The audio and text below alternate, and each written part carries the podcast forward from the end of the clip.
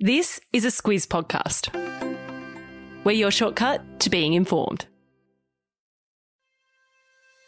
Good morning, I'm Simone Yaris. And I'm Claire Kimball.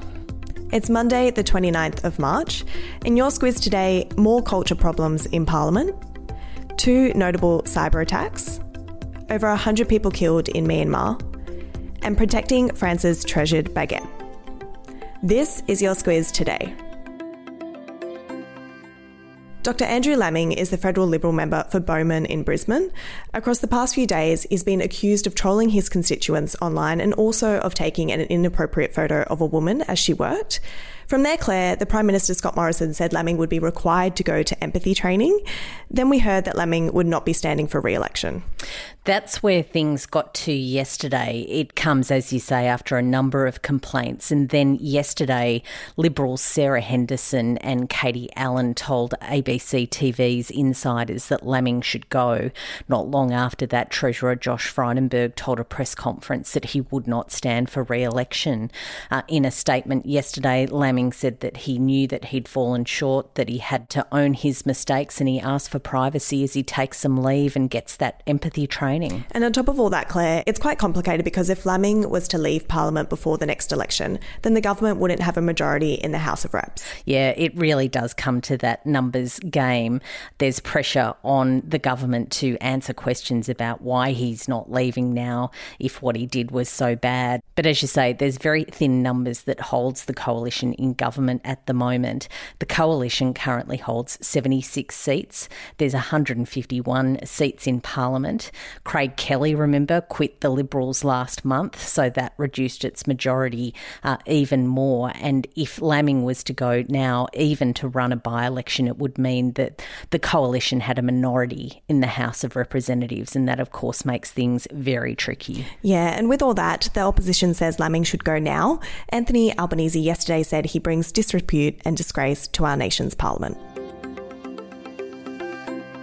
Also on the political agenda over the weekend, Claire, was the end of that $90 billion COVID emergency measure, JobKeeper. It wrapped up yesterday, so we can expect to hear a bit more about this throughout the week. Yeah, we certainly will. There's a big question mark about exactly what happens when JobKeeper comes off for all of those people who have been receiving it for the last year and even in the last few months.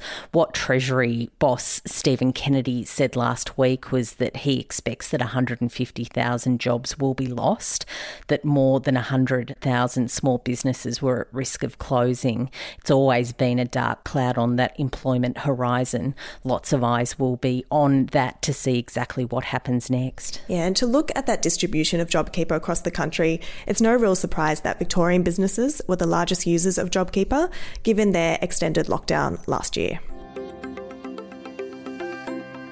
Still on COVID, and Queensland yesterday reported one locally acquired case, bringing the number of new cases since last week to three. So, what we learned yesterday really is a bit of a tidy up on some cases that have been in Queensland in the last couple of weeks. What officials said is that they can see that they're all linked.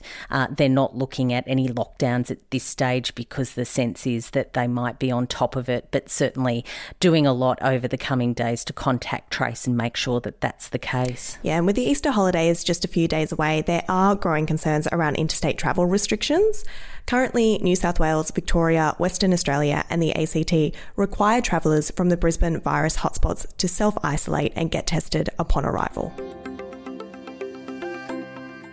Targeted cyber attacks cause havoc for the federal parliament and our biggest commercial news company, Channel 9, over the weekend, Claire. It's not clear who is responsible, but it's being investigated. Yeah, and no sense at this point that they're linked, but it certainly was a big weekend, it seems, for hackers. Nine yesterday ground to a halt with its news production systems taken offline. They said that it was an unprecedented and a targeted ambush. Uh, lots of images from their journalists really hustling to get those 6 pm bulletins on the television last night.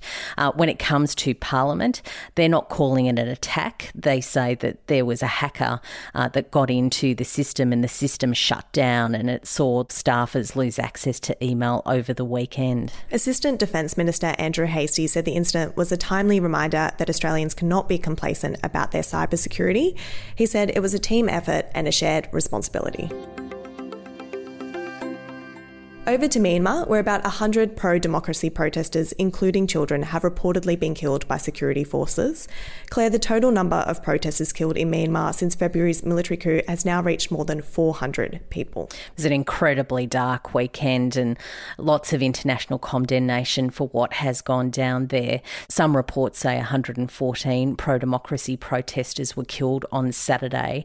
Saturday was their Armed Forces Day. It's a big day for the military in Myanmar, uh, and that's why they believe that things were really at a very high boiling point for the military as they targeted those protesters. Uh, really disturbing reports overnight saying that they also targeted some of the funerals yesterday. Yeah, the situation in Myanmar is quite complex. We have a shortcut that covers Myanmar's history and what led to the February coup. I'll pop a link to that in your episode notes. It's been a while since I've been there, Claire, but when I picture France, I think of those cobblestone streets and people walking around with a baguette tucked under their arm. So it's no wonder the country has submitted its famous bread as a candidate for UNESCO's cultural heritage status. Yep, those Frenchies with their love of carbs, yet they still stay so skinny and gorgeous. but yes, there's definitely some magic about the baguette, it seems. Uh, it has fought off stiff competition within France, including against Paris's iconic rooftops, also a very famous wine festival. Uh, they say that it really is a part of French culture that needs to be protected and that's why they've gone for that UNESCO status. Yeah, and what that status does is protect traditions, knowledge, and skills so that they aren't lost over time. Claire, there's nothing better than some fresh baguette and a big mug of coffee. I think I'd prefer mine over wine, Simone, to be honest. Now, before we go, we said it on Friday, but a quick reminder Sport Today, our afternoon sports news podcast, will from today become a morning news podcast. They got very jealous that we were doing a morning podcast, Simone. So they're doing the early morning run. Now, what we found was even though it was out at four o'clock in the afternoon, most people were listening to it in the morning. So do yourself a favour when you finish listening to Squiz Today, get into your podcast app, find Sport Today, and get up to date with all of the great sport news stories from the weekend. Yeah, and I'll pop a link to it in our episode notes to make it easy for you. That's all from us. We'll chat with you again tomorrow.